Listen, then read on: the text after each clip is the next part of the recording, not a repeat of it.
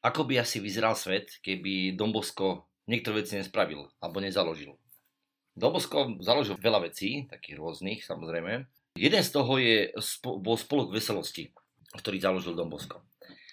No a kebyže nezaloží tento Dombosko spolok veselosti, lebo totiž tam bol jeden chalán, ktorý mal kamaráta a ten sa potom oženil a ten sa vydal a nie on, ale jeho svokor vlastne sa volá Albano Carisi a založil pesničku Felicita. Felicita. Na, na, na. Takže kebyže do Moskvy nezaloží spolok veselosti, tak by nezvykla tak, tak, takáto talianská pesnička. Druhá vec. Don Bosco vlastne sa žil tak, ako by videl neviditeľného.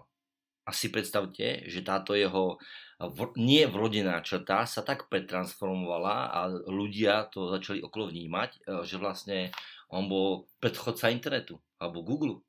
Videl neviditeľného, s ktorým trávil celý svoj čas. Celý svoj čas. Takže Don Bosco je proste akože šupa inšpirátor a zakladateľ veľa vecí. Nehovoríme o toho o misiách. Hej, keby Don Bosco na misie, to vlastne mal ten feeling a tieto veci. To keby že nemá, tak mm, to možno nevzniklo ani cestovnej kancelárie. Také bubo a iné veci. Takže toto by sa stalo, ak by Don Bosco tieto veci nezaložil. Don uh, nemal určite žiadny plán, čo chce založiť. Nemal to premyslené úplne do detailov a, a proste, že by mal predstavu, že toto teraz musí založiť, ale určite vnímal situáciu okolo seba. Čo treba a bol na to dosť vnímavý. To je jedna vec. Druhá vec je, určite sa Don Bosco nevnímal nejaká strašná e, osobnosť. Žiadny spolok, ktorý e, založil, nepomenoval podľa seba aj Salesiani sú Salesiani podľa Saleského a nie podľa, podľa Domboska. Nevnímal sa ako osobnosť, nemal nejaký extra plán, ale zakladal, čo bolo treba a nebal sa toho. A takisto aj my, možno si, si myslíme, že nič nezakladáme, ale samozrejme zakladáme okolo seba komunitu, v rodine, atmosféru a iné veci.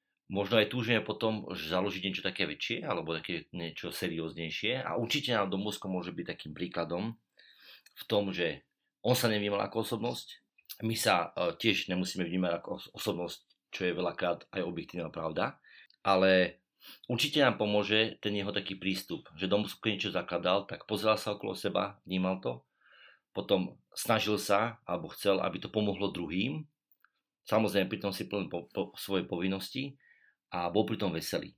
To, čo vlastne nás môže pomôcť a to, čo najväčšie založil Bosko, tak je možno práve táto vec že chcel si plniť svoje povinnosti, chcel pomáhať druhým, bol pritom veselý a tak vlastne založil v podstate aj spolok veselosti, aj oratórium, aj všetky ostatné veci vo svojom živote. Takže Dombosko, ďakujeme ti za takúto inšpiráciu.